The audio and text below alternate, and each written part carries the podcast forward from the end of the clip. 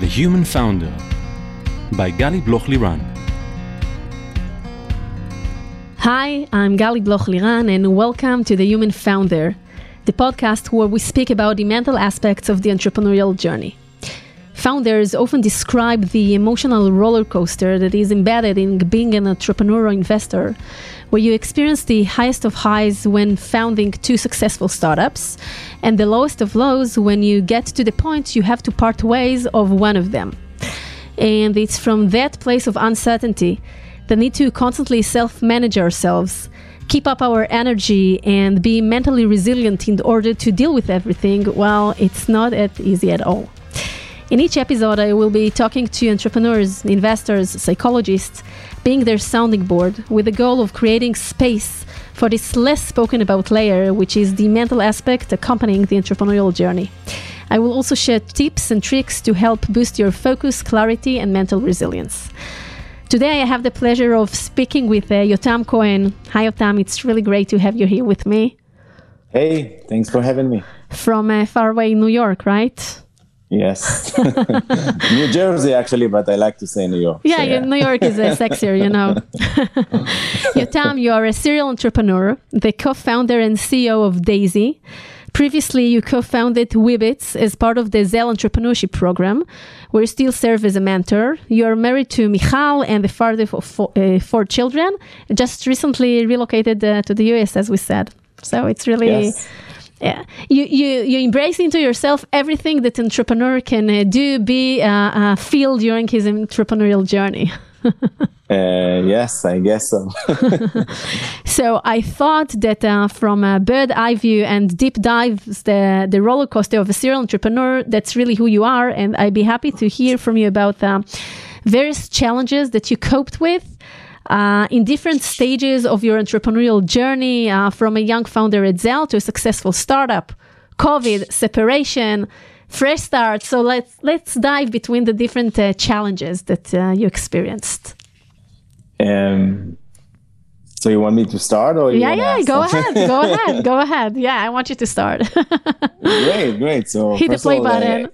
Uh, great. So first of all, thanks for thanks for having me. I think I listen to a lot of your podcasts, and I think it's a it's a great uh, place to actually open up more. I think that today with entrepreneurs and crazy raising funds and everything, everything looks so glamour from the outside, and I think that there's a lot of hardship and a lot of roller coaster, emotional one that entrepreneurs feel throughout uh, the journey that I think it's great to put the spotlight on and share with everyone and and to kind of like get into the inner part of what it feels to be an entrepreneur. And so thanks for having me. Hopefully I can share some some lights on that. I'm sure you will. Uh, great. So, so just just a bit about myself. Maybe I'll just uh, expand that a bit. So today I'm the co-founder and CEO of Daisy. Daisy, we are a new type of property management company for residential buildings. We manage buildings end to end. And we are a tech driven management company, a very antiquated industry that we are disrupting. And, as you mentioned before that, I was at Wibbitz. I co-founded that for, was there for almost uh, 10 years. Uh, with doing, I guess, almost every pivot that's possible out there.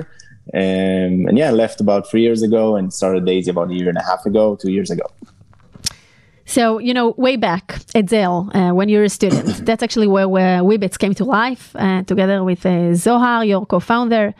And it all began there and like an idea that developed during a, a very, very uh, prestigious uh, entrepreneurship program. And like it's eight years being in a startup. So, maybe tell me, like, as a young founder, as a young entrepreneur, what were the challenges you were dealing with? Yeah, I think. Um um, in your first round. yeah, yeah. I, I, actually think it's a great uh, question because I can see the, the, kind of like the differences between starting uh, fresh and your first company and then the second company is, I would say, very, very different. Um, the first company that Wibbitz, uh, again, we are students, uh, the Zell entrepreneurship program. Uh, I came with the mindset of starting something. I knew that I would start a company. That was my goal in joining that uh, uh, program. And by the end of the year, I said to myself, you know, we got to have a working product. We got to have something ready. This is our opportunity. and eventually we had. Uh, again, as a first-time entrepreneur, you don't know anything. I must say, I it, it was very, I think, challenging to do the basic stuff. Uh, you have a lot of uncertainty. Um, I would say that, that that uncertainty is sometimes also very good because the second time around, you actually know how hard things are. So so you gotta be crazy to do it again. You really choose pro- it to do it again. It's not like yeah, from some kind of uh, I, I, didn't have any choice for myself. That's that's who I am. But I think that in the end, it's the first time you're very naive in mm-hmm. in a very very naive, which I think is you know it's good in a certain way yeah, because you can like can imagine whatever you want to imagine and start executing on that. Um, but I think that the first time every every small thing is is a battle, right? Uh, raising your first round, you actually think that every step is a you know the, the most exciting things and peak you'll get to. And I remember talking with all about you know having an article written about us in TechCrunch. It felt like you know the, the, the, biggest thing we can get, right? And then you you get this article written in TechCrunch and you see there is no big difference, right? So everything seems so so big. Uh, and you re- you realize throughout the years that it's it's not about one one win here, one win there. It's about you know a marathon and an iterative win of wins uh, that you will have in order to build a successful company. Um, but yeah, that's that. I think the first time it was very much about proving and putting who we are, uh, showing that we can execute, uh, uh, having the first product. I remember one of the biggest differences that when you are a first time entrepreneur, you got to show to the first investor that you can actually build something. You got to have a working product. You got to have something that shows that you can execute while in the second time around you are you know you already have that privilege that you can build things uh, so you don't really need to have something working it's more about the strategy and, and the market you're tackling and, and the way you're going to go about it so you and Zohar, you were friends at uh, Dazelle. That's how you began with it. So Dazelle, uh, Dazelle is a very interesting uh, program. I think it's a it's an experiment that, that actually worth uh, worth checking on the psychological level. Uh, we have it's a 20 students. You split into groups. The splitting into groups is crazy. Uh, and in the end, uh, Zohar, myself, and another two people started the Wibbitz in, in the in the program itself. We actually separated after two months in the program, uh, and Zohar and myself continue with Wibbitz uh, from the program itself. Um, and yeah, we met there and uh, we built the company together from there. Was there this process there of uh, you know dating each other or getting to know each other and choosing like to go to this road together? It more was, it was more of like a project that you started uh, during school and it evolved. Yeah, so so it's uh, you have time to get to know each other. So there is a lot of like projects like throughout the Zell uh, um, before you even start the, the program that you meet each other and do things together and then you get to know each other and then you choose to be in a group and this group goes and uh, start the company again all your studies are being done in Zell so uh, you actually learn how to build a company which is amazing and all your, the year it's 20 students everything in english great teachers and we started you know the company there the, the company the program is very very serious. So you know, you already knew that there were other companies that came out from the program. So it was like there are high expectations. From, from high expectation, and from the get go, you don't feel a student anymore. You actually feel you're out there and building a company, and you have all the support you need in order to start a company. So it's actually really real life. You just build, you know, you learn about business plan and you build a business plan for your company. You learn about uh, marketing and you build a marketing plan for the company. So it's it's really it's really an amazing program. I really recommend anyone that is there to try to apply. So you finish Zell, you go to really the real life, not just the real life that at Zell, just uh, out, outside of the uh, Zell and the IDC. And you start to build the Wibbitz, and within how much time you you raise funds, you grow your team. How much time does it take? Uh, longer than expected, I would say. as a rule of thumb for everyone. It's usually like uh, that, right? yeah, you feel like yeah, I'm gonna go. I remember that. Everyone like, waiting for me. Yeah, we were like having our presentation, going to investors, meeting all of them. They all said, "You guys look really, really nice. Come back to us when you have a working product."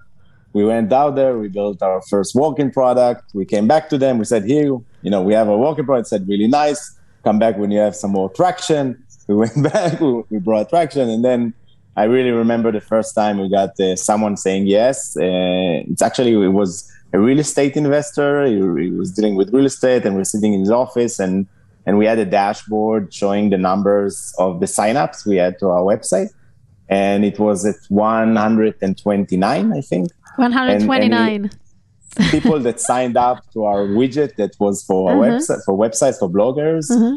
And the guy said, "You know what? If by the end of this meeting you get to 135, you have a deal. I'm investing in your terms because." And I'm like, "Okay." And then, you know, we started to speak really slow, pressing the page. it actually ended up in 135, and uh, he ended up shaking our hand, and they were our first investor. In the end, we managed to close a bigger round of $450,000 that today sounds almost nothing, but over back then it was a nice seed. Almost 10 uh, years ago. Yeah, so it was a nice seed, and, and we got our first investors. was led by uh, Lul, and then we, you know, started to build a team and grew from there. And, but yeah, that's that's a nice story. And was it clear to you from the beginning? Uh, because it's not like that one of you came with an idea. You you you both grew uh, in the same uh, uh, program. Was it clear for you uh, the allocation of the uh, uh, roles that you're going to be? That he's going to be the CEO, and you're going to be the CEO. Was it like clear from you to you from the beginning, or how did you decide about it? It was a tough decision actually, but yeah, in the end, that's that's what came out, and and it was the decision, and and we moved with that. Yeah, I'm asking because it's an interesting issue because um, I'm familiar with several teams uh, that uh, it's very difficult for them to ha- make this decision. I, either we're co CEOs, or one of us is the CEO, and one of us is the COO, or uh, uh, uh, in, in charge of the business, business development. Because sometimes at the beginning, we don't really know all the strength that each one is really bringing into the table and what he will do, he or she will do in the best possible way. And then there are also sometimes um, uh, voices that come from the investors that they are trying to guide you. You should do this, you should do that. And sometimes it meets you in a place that you agree.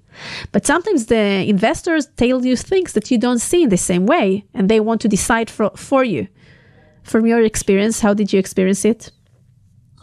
Yeah, I, I, totally agree with what you're saying. I think it's always uh, a challenging part, especially when you have similar backgrounds, right? So when you have different backgrounds, for example, my co-founder today, you know, he's coming from a tech background, and the, the kind of like the areas are very clear.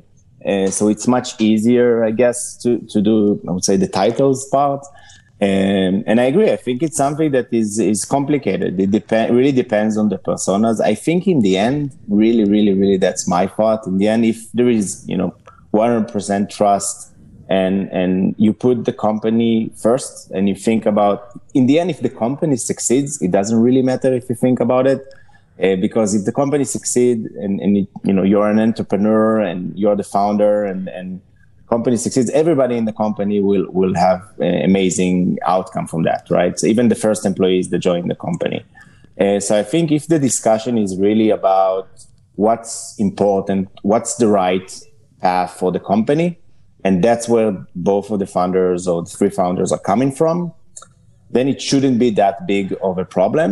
And I think that the the goal of how to handle it, and again, I learned a lot from Wibbitz and I'm implementing it in Daisy is you know being co-founders it's a, it's like marriage right? Everybody says that but in the end it's really really similar right? So it's it's really how you walk about the relationship and how you understand the other person's needs and and and kind of like relate to those.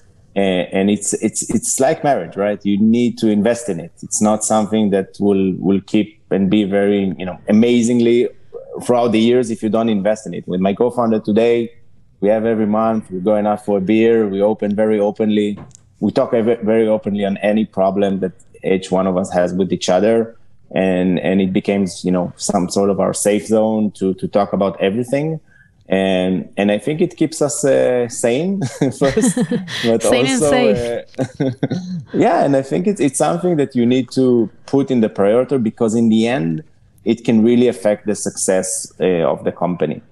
Um, so yeah, titles are important, and I, but I think in the end, it's it's if you think from the eyes of the company all the time and you can really put the head of the company and think from there, then I think some things will become clearer. Like the, the, I, the, test is like what is the good of the company? What is the best for the company? This is the yeah, guideline it, for the decision making. Yeah, and if you really think like that, maybe it will change in the future. Maybe you will s- swap. I, I heard about founders that are, you know, changing roles throughout the journey because maybe in the beginning it was better to have one leading and being the CEO and, and the other uh, when the company is growing, right? So I think it again, it's really about the the way the discussion about it uh, is going. Tough question and again, I'm talking about it because it's something that comes up a lot between founders in early stage. Uh, that sometimes uh, they have uh, uh disagreements, obviously, and not everything is like uh, uh, normal and okay. Because when things are okay, then they are okay. But they are not okay, then the problems begin to to rise up. So, do you think that if the roles that each one of you would had were the other way around, maybe the outcome was different? Is it something that you thought about in the past? Um, not so much, I must say. Um, I think in the beginning, the titles are there, but they don't really have a lot of weight. In the end, you're two founders. I, actually see the title of a founder as higher than the other titles. You know, you're first of all, you're co-founders. Basically work together. It doesn't matter which one does what. Um, I think, again, from my perspective, it's really about walking shoulder to shoulder. It's not like one is the CEO and he's the one that making the, all the decisions, right? It's the beginning is very much uh, scrappy, I would say. It's like walking together, trying to move to the next phase. Um, each one takes whatever is there, right? There's so many things to do that it's not a matter of really ownership there. It's really about walking together and, and executing. So and I think if you are thinking about it a lot in the beginning, like I'm owning that and start to, then there is something wrong with the trust there. And um, so I think that I think that it shouldn't be such a big thing in the beginning. I understand why it is, uh, but and I understand why people actually put a lot of weight in it. But in the end, if you think about it, you, you want the company to succeed. You want to raise a really nice round. You want to get the first customers. You need to get to product market fit we have so many other big things to worry about then i think it's uh, i think it's more about uh, walking shoulder to shoulder. And again i say it all the time. I think founder is founder is your co-founder is the person that runs with you for the next five to ten years. Think about it like that. And i think that's that's the way that's the healthier way to think about it. So moving forward and it's like um, almost uh, you said nine nine years in uh, in uh, right? Yeah. And lots of ups and downs, like every startup. Do you remember some um, some specific point of time that you felt that things are starting to go um, to wrong directions? Um, that in in retrospective could be something that you could uh, see that the outcome of this will lead you into a specific direction. Can you put a finger on it? I think I think uh, Wibbitz nine years uh, were crazy, a roller coaster. I think we had a lot of ups and downs throughout the years. I think we really did almost every possible pivot out there, from B two C to B two B to self service, rev share.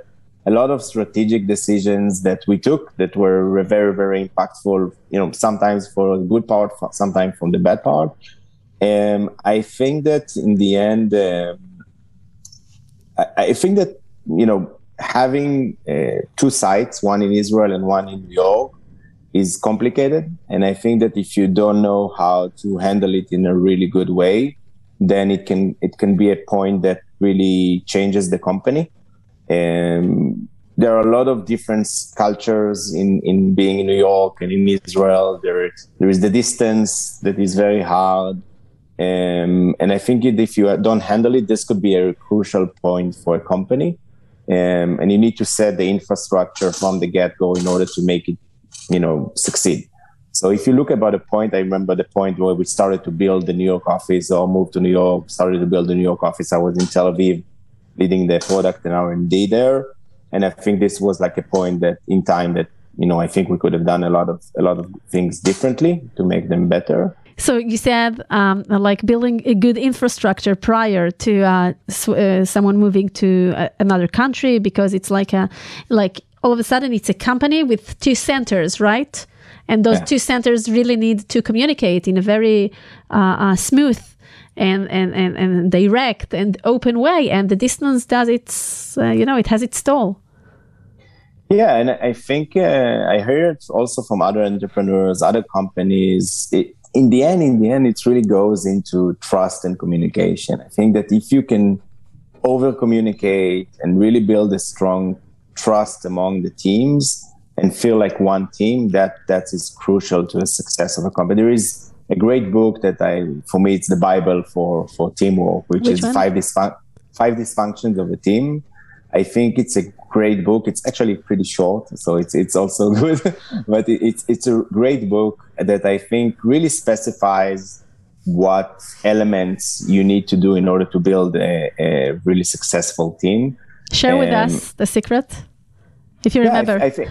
it- Yeah, you know, it's basically five five layers that is built one on top of the other. That start first from having trust between people and how you should create that trust and and build trust. Because if you don't have that, any other decision you're making will be very hard to do.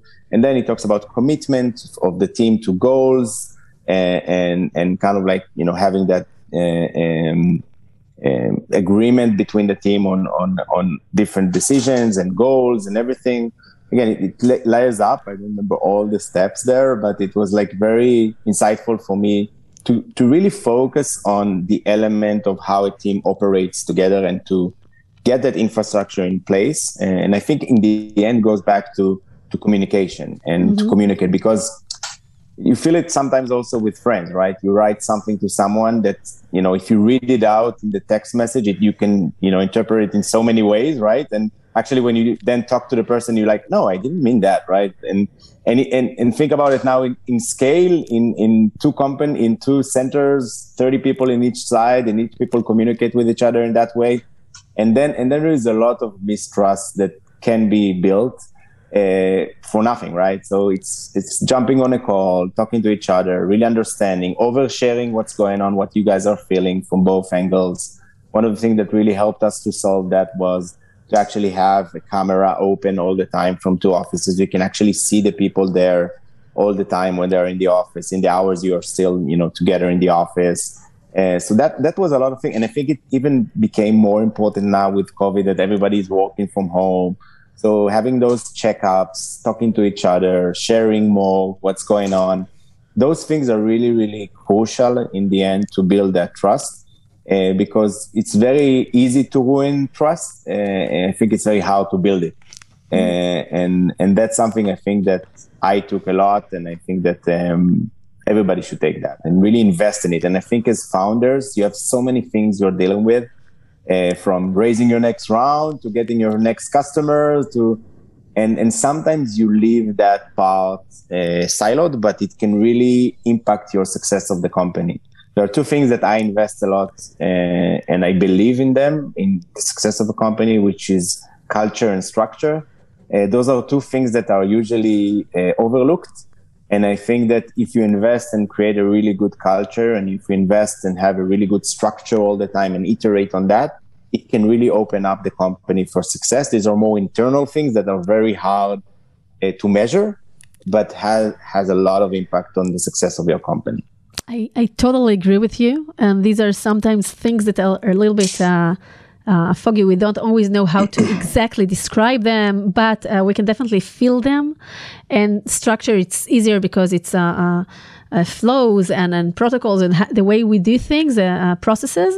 But culture, it's something that uh, first and foremost we we feel. We feel, and the way that you described it within uh, building trust and the openness uh, between the team members and it it sounds that uh, those th- things were a little bit uh, there was lack of those things back then in those days and that things it, it just you know it goes deeper and deeper and deeper until you get into this uh, uh, uh, uh, place that already the break is so so big and and the the you're so con- unconnected and and and it's really difficult to overcome those challenges yeah and i think it's something you need to manage and you need to to you know to to walk on right? It's not something if you let just let culture becomes on its own then it might goes to places where you don't want it to go.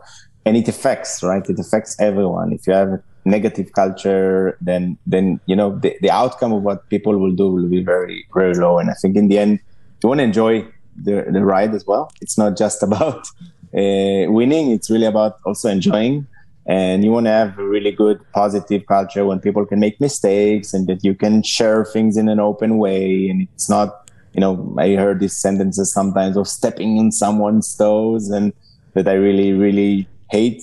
Uh, the, the, idea is really to how how to work together as a team. And, and again it starts with the way you behave right it's, as a founder right? And and if you if you said that you can say whatever you want, but if you behave differently, it won't work, right? And again, a lot of it has been talked about culture, I think, uh, and how important it is. But in the end, when when you are an entrepreneur, you usually put it aside mm-hmm. because you have so many crucial things for the company, and then I think you regret on it. So this is something, for example, that in Daisy we we started from the get go. This is Nir and myself when we started Daisy. This is how we started. We started with our values, with what we care about uh, how the company should operate as a company first. Uh, this was the first document that we wrote together. Uh, and this is something we then shared with every person that joined the team. So, you speak about the culture and how important it is and how nowadays when you built daisy with your co-founder so you began with you know creating the values and how you want to uh, to operate and the way i see it the most important things and and you mentioned it earlier the behavior it's like to lead by example. And what matters is really the way that we behave the way that we act because um, uh, when, when things are you know fluent and everything is okay then everything is okay. But when things get tough this is where our real uh, character and the way we behave uh, comes more clear. This is where we need to make an effort to do things in a better way.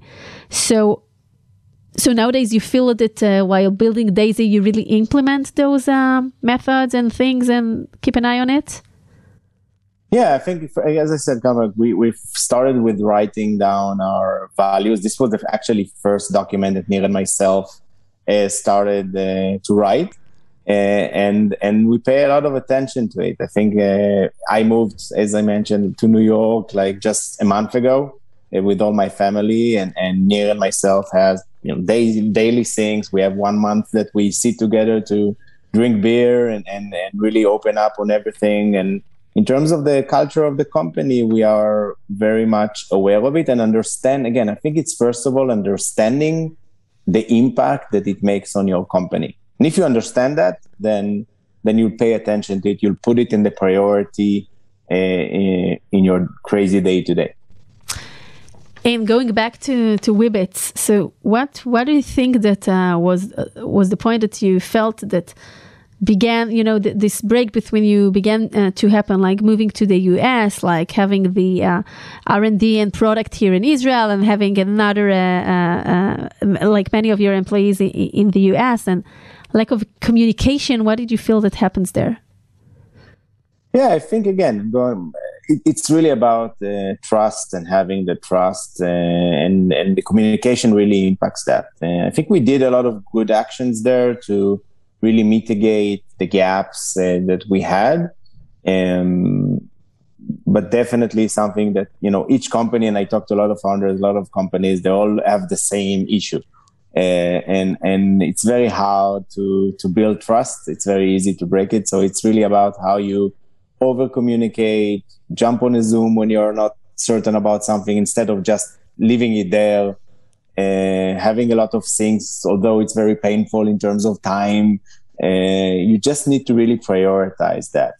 And it's uh, i mean you're talking about prioritization and you know it's all, all the time what we have in our mind it's like a conversation of of uh, trade-offs like from the one angle one perspective i prefer to to uh, uh, uh, find a solution by myself and not to waste time on it but from the other side, the trade off of this is that I'm not sharing and I'm not getting the other uh, co founders' uh, feedback and I'm dealing with it on my own. So it's all the time this conversation of trade offs and, and sometimes we're really looking too much for the short, you know, short term instead of looking at long term wise and, and see how those small things, uh, small building blocks really build a relationship, a strong relationships that uh, will help us to uh, cope, uh, cope with whatever comes.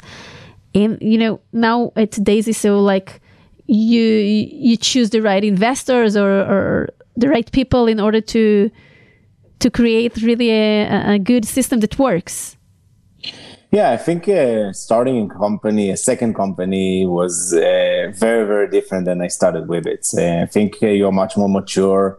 You know where you want to be, so you understand how much value there is in having the right building blocks in the beginning uh, on the success of the company. So choosing the right investors, having the you know the right co-founder, I interviewed close to 30 and and uh, until near uh, until I managed to convince him to join. Uh, having the right investors like Michael from Aleph and Shai from Lemonade who invested, um, and and also having the, the great you know initial team. We have an amazing team uh, that joined early on and and kind of like uh, joined and also kind of like believed in our crazy uh, idea uh, which I think really impacts your ability and your chances to succeed. Everybody talks about this 1%. I always say that if you have a really good co-founder, you have really good relationship, you increase it by, let's say, 10%. And then if you have an amazing team, and then if you have a great market you're tackling, and then the chances are not that low, right? Because the 99% companies that fail, fail for many reasons. And if you can actually solve some of them in the beginning, and then probably the chances are much higher than that. You maximize uh, the chances with good uh, decisions. Yeah, if you have you know enough money in the bank, if you have great co-founder, great team, great market, all those increase dramatically your chances of building something big that will actually make an impact. Definitely. And I remember, and I remember, you know, living Wibbitz, I was kind of like searching for something that will make more impact on people's life and Daisy came as a great idea, and it was very inspiring, at least for me, to really build something that you can see day every day how you impact people's life. And so, so yeah. So you just mentioned it, and I want to take you back in time to this uh, moment where you really got this decision to you made this choice of of living uh, Wibbitz and about this it wasn't a single moment, but this period of time, those moments in plural, that you really had to sit with yourself and understand that this is the right thing to do and uh, for the best of the company and for the best of yourself. And what guided you there? And I'm sure it's not an easy decision no matter what. So, how did you cope with it? What happened there? Yeah, so again, without going too much into details, I kind of like felt that I'm kind of like losing myself in a certain way, and uh, and actually it was a very emotional decision, but I, it was the right decision. I didn't have any second thoughts on it, um, and actually, I actually felt like I'm leaving one of my kids. It's it's the same thing. Uh, you you in startup is your baby, it's your kid you you're growing it you know you started with two people with an idea and having this hundred people walking in different places in the world uh, it's you really feel like it's your kid and and living that felt the same and I remember sitting in the room and telling the entire team in Tel Aviv, about 50 people, and it was quiet, and you can hear the the air condition walking with 50 people in one room, and and people started to cry, and it was very very emotional uh, for me. Um, and I think in the end, the company is not built on one person uh, anyway, right? So I felt it was the right decision for me, also for the company, and and in the end, uh, um, it was very hard, but it was the right thing to do. So choosing this path and making this the very difficult and emotional decision, but that you felt uh, was the right thing, and and you're leaving Daisy uh, sorry, you're you're, living a Wibbitz, sorry, and, yeah. and and then what's then? I mean, you feel this emptiness. You don't go to the office all of a sudden. You were a CEO of a successful startup. Now you're not. Like, how do you digest everything that happens there? Yeah, I think it's a it's a, it's a great point you're raising. I think that a lot of people are not living not just uh, entrepreneurs, but also their work because of that, right? Uh, although they feel it's not the right work for them, or, or, as an entrepreneur, even more than that, right? Because you feel like, okay, what will I do next? Who I am as a person, and it's it's it kind of like leads you to stay in the places where are wrong for you. Um, and I think that uh, for me, at least, uh, about four years before I left Wibbitz, it was clear for me that I'm I'm an, actually an entrepreneur. That's what I want to do in my life, no matter what. Um, uh, which is very hard to find. I think I see a lot of my friends still trying to figure out what they want to be. Uh, but for me, it was very clear that this is what I want to do. Uh, I enjoy it. I I'm addicted to it. With I'm willing to pay what price needed in order to to be an entrepreneur. So it's it's I'm there. I'm like li- literally feel that this is what I want to do in my life and to build something big, big that you know that my dream is to build this billion dollar company that impacts people's life that actually makes a difference in the world. And i know it sounds a bit of a cliche but that's really who i am. Um, so for me it was clear that i would start my next company. Actually when i left i got a lot of great offers coming out. I didn't you know put it out there but people came to me and said you want to open a, a vc you want to join and you know manage here 300 people and stuff like that? And I listened to all of them. Uh, it was very flattering, um, but but eventually I said, you know, I'm, I'm going to start something. I, I, I, don't see myself doing anything else. And the change that you mentioned of you know being a founder, COO, managing people, and and having that you know salary and so many things out there.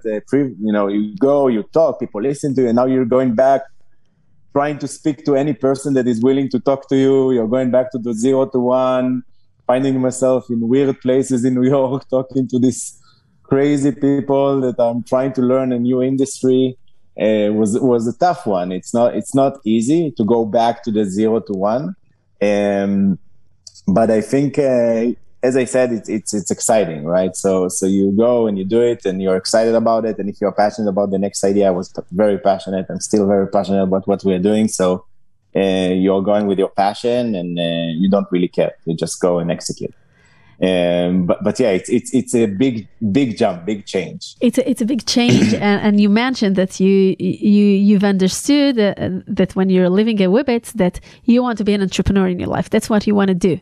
And as we spoke earlier about trade offs, so part of the trade offs of being an entrepreneur is really to begin from scratch and without the salary and without the fuss and, you know, going to knock on other people's doors and investors and to do just everything from the beginning, but understanding that this is by the book, the phases that you have to go through in order to build this $1 billion company it really puts things into perspective. And I think that sometimes I just had a long discussion yesterday with uh, two co-founders I coach, and this this word perspective, which is you know such a basic word, and like ordinary word, but we don't always like really implement it within us, internalize it, uh, taking it to be part of us. We don't really understand uh, uh, the meaning of perspective, and we many times we lose it. You know, we lose it because when everything big, uh, small looks like uh, something very, very big, out of proportions, out of perspective.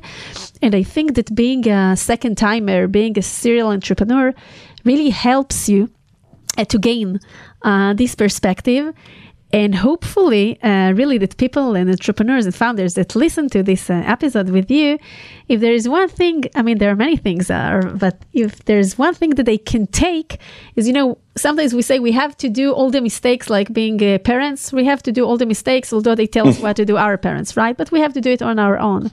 But same here, but if they will take this perspective tip from you, uh, to look at things in the in the right way, in the right perspective, this can really uh, save them a lot of uh, suffer and and a lot of uh, you know uh, situations when they're losing it. Instead of looking at this from the right angle, the right perspective, uh, etc. Another thing that you yeah, mentioned. I'll, I'll, just add, I'll just add to that. I think that um, again, you sit as an entrepreneur, you see these people raising crazy rounds, and you think that everybody everything is great there, and uh, only in your startup everything is broken. And and I think that that's exactly what you're going to perspective. Everybody is having the same problems. Everybody having this trust between offices. That person that left, that they needed to stay. That investor that said no. That money that is running. Now. Everybody has those. everybody has problems. And i think that you need to remember that. And you need to have that perspective as you mentioned which i really like the word. I think it's i, I see it now in my company right? I see a lot of things are so broken at this point but I tell the team all the time that's that's that's okay. That's how it goes in a startup. It's exactly. broken, and then and then we grow, and then we fix it, and then we organize it, and then it will be okay. but as you mentioned, as a second time developer, I have the privilege of seeing that before and knowing that this is this is okay. This is okay that it's happening. Um, and I think that it's uh, it's something that definitely as, as an entrepreneur you need to you need to think about it and I'll say even more than that, we have responsibility. I, you know, help a lot of entrepreneurs that, you know, seek for help as people help me and helping me always. And I think there is this pay forward uh, Israeli ecosystem entrepreneurs that is great and uh, is very, very helpful. And one thing that I tell them all the time, like, is that I, I share a lot of also the pains that I have. And I'm not just coming to them as a second time and telling them, you need to do A, B, C, you need to do that. I always, you know, try to, try to be as humble as I can because in the end, you know, they need to see that, you know, I'm, I don't have all the answers. It's not like because I did one company and second company, I know the answers for, for what they need to do. Uh, I actually share what my, what I'm thinking and, and, and kind of like try to help them get to it on their own. But in the end, that, that perspective, I think helps me to go to the fact that I did the zero to one again kind of like really let gives me a lot of uh, perspective to give them uh, really good advice. It keeps you with the ground, with the feet on the ground. And you know, yeah. if I, am taking another tweak, so we speak about perspective, and then you spoke about. Let's take another tip. Uh, we don't always have all the answers. Now, it's not, we usually don't have all the answers and embracing this mindset and understanding that as founders and as entrepreneurs, you don't have all the answers because you're inventing something new because it's a new business model, a new idea, a new market, a new uh, whatever, a new technology. You don't have all the answers and the ability to possess within us this uncertainty this understanding that we won't know it all and that's okay. This is also something which is very difficult because we are trying to gain control. We're trying to be on top of things. But part of being on top of things while you're an entrepreneur is to understand that you can't be on top of i mean you can be on top of everything but you don't have all the answers. You don't know everything. And instead of struggling with it letting it go and embracing it really helps to get the answers. Definitely. And, and one thing that I talk about a lot with the team is the ability to make decisions in an uncertainty, right? So a lot of the decisions you need to make, you make them with 60%, 70% assurance. Uh, uh, knowing that there is 30% out there that you're making a mistake, but you still need to make those decisions, right? So it's about making decisions in uncertainty and, and you know leading. And, and yeah you don't have the answers as you said. It's an iterative process. I think that one of the most important traits of an entrepreneur is the ability to learn fast. I think uh, again sometimes it's it's overlooked but i think your ability to learn really really fast uh, a new market to learn needs to learn you know different elements i think it's something that is crucial and it, is it an iterative process? It's not like you have the answer right? You need to evolve all the time all the time you need to evolve. As a company as an entrepreneur right my role now will probably be very different six months from now when we'll be 50 people right? So it's it's it's going to evolve and you need to be to have that capability to evolve all the time and to change um, your role your the way you behave uh, everything capacity to hold this change and to grow within it and to understand that the constant is no constant. It like it changes and it evolves all the time. So i like it. So um, you have to be an entrepreneur. That's that's who you are. That's really part of your dna and talking about dna so um, if that's okay to speak about your family uh, i mean it runs in the family this uh, uh, entrepreneurial dna you have a very successful uh, one brother that leads another startup and another very successful brother that was Iftach. And, and you have Elad who uh, works in Rafael on the uh, rockets. And you have Maya who works in, the, she's leading uh, the, the head of company at Lemonade in New York. So now you're together. So how does it, you know, how does it feel to be part of, uh, to have those siblings that are really rising in their uh, uh, directions, but they all share the entrepreneurial DNA. Where is it coming from? And and like, how do you? This is all you talk about on Friday's uh, dinner. Like this is this is the mindset. This is what's going on there. Yeah, I think we have a, a very interesting family. I think uh, we are very close to each other, and uh, I think, as you said, uh, something is running in the family. I think it really comes from my parents. Uh, uh, there is a very strong ambition, uh, I would say, running in the family for from my parents. Both my parents are amazing. They they did crazy things in their life. What did they overcoming, do?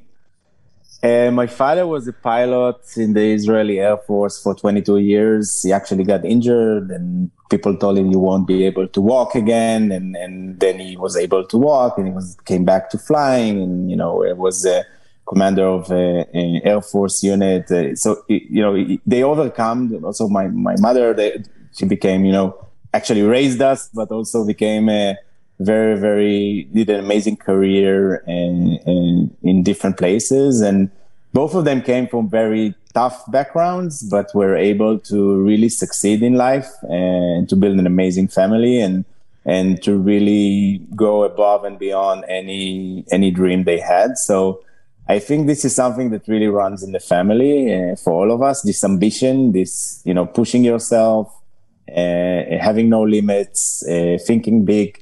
Uh, I think it really runs in the family and coming from there, actually. That's a great uh, source of uh, power. It's very powerful to have uh, siblings that are together together with you in the same. Uh, they understand you, you. You understand each other. Do you find yourself uh, consulting with them, or are they with you? Definitely. Definitely, definitely, we are helping each other, and and especially my family is very, you know, is there always for you when you need something, and you we are consulting with each other, but especially when you have something really bad happening in your life, all the family is grouping together and, and, really is there to help with whatever you need. So it's it's really, I, I you know, family in the end is power, right? If you build and you know with your kids and my kids, it's like it's really about creating this safe zone, a place for your family to always get more energy and power from each other and, and I think it's something that definitely my family takes a role there eh, and, and one to another. So it's and, you know as you said, moving here, my sister is here. It's it's it's amazing. It's really really amazing. You're really you're really lucky to to have this kind of family and to have this kind of support. And they're lucky, and it's it's really important uh, as founders and as people in, in general to to have this uh, supporting group and, and people that are around us whether they are family or friends or mentors or business colleagues like that they are there for us uh, when we need them and and it's really it's really amazing so going back to daisy and it took like how many how many months or years were you at home uh, from after leaving Wibbitz and before uh, starting daisy how much time was it uh, about I think a year or so. Um, first of all, I left uh, Wibbitz. For the first thing we did is we went for one month vacation in Thailand with all my family. it was really uh, to to clear clear everything. I think it was. Uh, uh, people told me take a year, take two years. I I, I knew I, I know myself that it would be about a month, two months, and I can't I can't sit more than that. Uh, but we went out and it was i think the first vacation i had in a while that i was could leave my phone aside and then my laptop and not work from vacation so it was a really really great vacation. Actually my third child was born she was six years six months so it was like very uh, crazy to be you know in thailand. We took a house there on the beach. It was it was amazing. Sounds amazing. Uh, yeah actually it was. And uh, and then I started, you know, gradually to to think about what's next uh, for me. I actually started to work in parallel on two two ideas, and one was actually more in the video space that you know I knew uh, with two great entrepreneurs, and the other one was uh, um, Daisy, which was Buildy by then, and uh, which is a horrible name. Uh, what what, what Daisy stands for? Uh, daisy is, is a flower, as you know. It's yeah. uh, it's actually we got to it from uh, research done by NASA that ch- checked which uh, plants purify the air the most, and Daisy Ah. was one of them. Okay. That's how we got to the name, but uh, we really liked it because it really a pos- it's a positive word, and one of the things we're doing is bringing that positivity into buildings, into the environment of a building, and everybody you know saw that as a, something very positive. So with, so we really like the name. daisies in the. With lots of daisies, exactly. May you have a exactly. daisy day. exactly, Daisy Day. We have Oopsie Daisy when uh, there is uh, something in the app that doesn't work. Oopsie daisy, So, I like it. and um, so, so a year comes by and, and you start to work on Daisy and you decided this is the direction and not much longer you decide to relocate to New York, New Jersey, but New York with your family. and you're a father of four children and Michal has her own things here in Israel. And I myself uh, had uh, two relocations. Uh, in each one, I had another baby. So I know what it means, but it's not easy. And it's not easy to do it when you have four children. And it's like you're sending uh, the family to there. So it's really clear what you're going to do there, but it's not really clear what is uh, the spouse is going to do there. And you have to run a startup and you just raise funds. So you have a lot of responsibility and you have to get things going. That means that the spouse has to take care of all the operations and making life happen and helping the kids. And, you know, maybe, uh, so, so how, how, I mean, a lot of startups and founders uh, they speak about the relocation and it comes you know because once you have either uh, us uh, uh, clients or us investors it comes down the road or any other place in the world. But they are not familiar enough with the emotional aspects of relocating especially with children. And it's not easy. It's very it's complex. So maybe uh, share with us a little bit about this experience Yeah, you mentioned before uh, being lucky with the family. I think the, the I'm the luckiest person because I have Michal with me. Uh, actually, you know, she puts up with uh, me being so crazy and starting another company and, and and moving and relocating, and you know, she's the best partner I can have to actually do this. Um, and um, and as you mentioned, it's it's a tough. It, it was actually pretty clear for me from almost the get go of Daisy that I will probably need to move. Uh, again, you know, it, it, not like how we started the company. I wanted to do something I'm passionate about, but you know, I didn't want to start in Israel because I didn't believe that you should start a company like that in Israel because the market is very different. So it was clear I would start in New York. And, and then kind of like it was pretty clear that we will do the move. So it was there always. And then COVID hit and, and you know, we actually in, in the middle of COVID in August, we went for two months to, to New York. Uh, I took all my family there just to, because I needed to, you know, onboard the first buildings in New York that we managed and and we were two months there. We actually found out we were pregnant, Michal pregnant in that time, and then she went back to Israel with three kids. Pregnant, I stayed for another month. So it's a lot of sacrifice, mainly from her, uh, to actually uh, join me on this crazy journey. Um, it's tough, uh, especially the kids, right? It's, on one hand, you're really happy that you're, you know, I think it's a great experience for them going out outside of their comfort zone. They don't know any word in English and they just started school last week and they don't understand anything of what's being said in their classroom. And it's, it's, it's tough. It's very tough uh, for them. But I think in the end, one, you, you evolve going back to evolve, to being, to evolve in your life, you evolve outside of your comfort zone, right? And when you go as a family outside of your comfort zone and you put the kids in places like that, everybody are evolving. Uh, it's tough, but it's actually, I think, very beneficial for them, for us uh, as a family to go. Uh, there's a lot of logistics that Michal mainly takes care of, and we try to use. very lucky, and we try to use some services to make it easier for us uh, in that transition. And as I mentioned, my sister is here as well, which is also very helpful. We moved to Tenafly, which has a lot of Israelis here. Again, the Israeli uh, help, everybody is here helping us, whatever you need. So it's it's it's very supportive, uh, actually. Um, but yeah, I think I think in the end, I think it will be it will be great for the business. It's amazing. I'm here. I'm in the buildings. I'm seeing what's going on. So it's it's really pushing Daisy to the next level. What is like the biggest challenge you are dealing with nowadays? Um, the challenge, as always, is uh, growth uh, and how to grow one faster, uh, always, uh, but also to be able to keep the level of service we have while growing.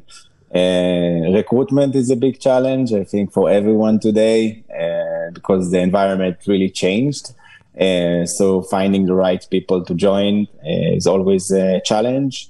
Um, but yeah, overall, we, we are very you know happy with our progress. Uh, we did, did a really good execution in the last year and a half. Uh, with COVID, with everything, uh, we are running hundreds, 500 units across Manhattan, uh, different buildings, tens of buildings. So it's it's it's great. actually pretty good. So, like looking back at the like three, four years uh, today since you left uh, and one of the words that we spoke uh, about today a, a, lot is evolving and evolvement. So, how do you see like your personal growth, your personal evolvement from the place you were when you left uh, like three, four years ago, and where you are today? Like, how do you see it? Wow, uh, I think I, am I'm, I'm always evolving. I evolved dramatically. I think since then. I think one of the things is that I think even even a person that works a long time in a company, or even if you're in the army for a lot of years, you kind of like start to live in a bubble. You feel that you are in this is the your life. This is the life, right? And then you go out, and then it's like okay. It wasn't all my life. There are actually other things out there that you can tackle, that you can grow with. So I think it's for me, it's really about going out from that bubble and, and starting something else. I, you know, my involvement is really around the level of the expectations I have now for myself. Uh, and I have now much bigger dreams than when I was there. Uh, and I think that for me, it's evolving as a CEO of a company and, and growing the company and doing something that is very, very impactful. Again, I think one of the things that I'm very passionate about is really impacting people's life. We see it every day. And so, so it's something that, um, you know, get me passionate every day. And I think that that's great and beautiful. And I think that another thing is really to see that, like you spoke about your dad, who was a, um, the Israeli Air Force pilot, and he he was injured, and people told him that he can't walk, and he showed them, look, I can, I can, uh, walk again, I can come out of this and continue to fly. Uh, so our ability to bounce back and to literally stand back on our feet and continue with all our might and to see that yeah you, you were in a very challenging and difficult moment not a specific moment but a few moments together uh, of leaving a company that you built uh, uh, by yourself with a, a co-founder and with a wonderful team. And after nine years to let it go and then to see where you go. Like if we if we look at the chart you know and then there's another peak and i start a new company and i go to the us with my family. And if you look on your journey you know from a bird's eye view and you see all those peaks so i really think it's a strong message that even if the darkest even if in the darkest moments you know in the lowest of lows when something really hits us really strongly uh, it goes away. I mean it, yeah. the, the wave is big but it goes away and, and the storm goes away. And it's about us to continue uh, to believe in ourselves, in what we bring to, into the table, into the conversation, uh, to trust uh, on ourselves and to believe in what we have. And to know that we continue, you know, from another point on another project, uh, because it's in with it, it's within us, and that's something that no one else can take from us. It's it belongs to us. I, I, I, couldn't agree more. When you spoke, we started spoke, I actually thought about believing in yourself, right? And it's really about believing and having that confidence in who you are, understanding who you are. Sometimes it's not just believing; it's also knowing who you are, what you're good at, what you're not good at as well. Uh, and I think it's something that is something that if you invest in it all the time, you are all the time evolving and growing and changing. And I don't think it's something you should leave aside uh, you, should always think and seek more inner your inner uh, uh, place of what what things you can evolve and, and grow and change. I remember doing this um, session with a coacher. Again, I, am usually not going to, to those type of things. And actually, Michal bought it for me for my birthday. Uh, and I did. She made you feel uh, present with a present. Definitely. and it was, it was a very insightful uh, journey. I actually gave 25 people that I managed before to give feedback on me. And, and then I had this circle about my strength and what I thought about myself and what other things about me. And it actually was very insightful. And i think that it really helped me to understand what are the things that i need to change that i can change that that can improve. And and it also gave a lot of great reflection on, on the things that i managed to do. So so i really recommend people to do it. I think it's very helpful and it's something that really helps you to grow as a person grow as an entrepreneur and you know being an entrepreneur is tough. And and and having that you know place that you can talk and really open up and having those it could be a person it could be a coach it could be friends that you feel very open to talk with about things and, then get their support and i have a few of those so um, so yeah.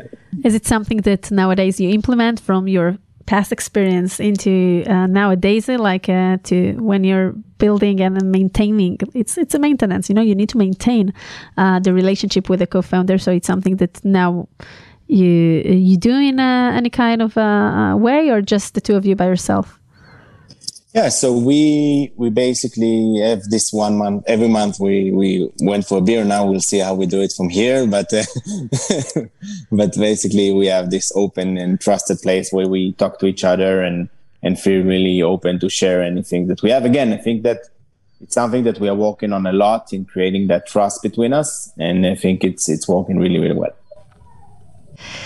Yotam, it was wonderful talking to you, and really, I think that um, your journey really um, you know describes uh, i won't say the uh, uh, you know it's, it's it describes a, a, life of an entrepreneur you know a, li- entrepreneurial journey and uh, like you have everything in it uh, from building two companies to living one to relocating to being a father to four children. It's not like just one it's four it's a lot it is. it's not four i mean when it's four it's much more than four it's really yeah. it's getting bigger with every children child and um, seeing you smiling, you know, and very positive and very, you know, uh, easygoing, it's it's it's really nice. And again, going back to this perspective, so I get it from you, and I really hope that everyone that uh, will listen to our conversation can really uh, uh, embrace this into uh, you know his journey, and to keep up smiling and to believe in yourself and what you're doing in your way and the impact that you want to bring into this world, and to know that even when uh, things get tough, uh, uh, you go through it. You, it, it, you know, it goes away after afterwards. So not not to get stuck uh, on this. So thank you again for uh, joining me here and sharing all those uh, beautiful things. Uh, people that wants to get in touch with you, where they can find you?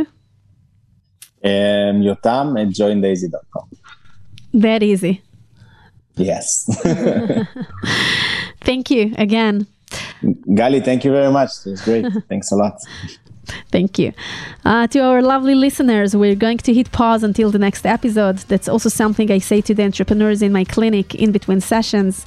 If you enjoyed listening, I would really appreciate it if you share the podcast with people who you think would derive value from it. Thanks to the amazing studios at the IDC. Feel free to visit my website at galiblochliran.com and leave your details there if you wish to be updated and learn more about the mental aspects of the entrepreneurial journey. Also, be sure to follow my podcast, The Human Founder, in any of your podcast apps. Let's hit pause. Till next time.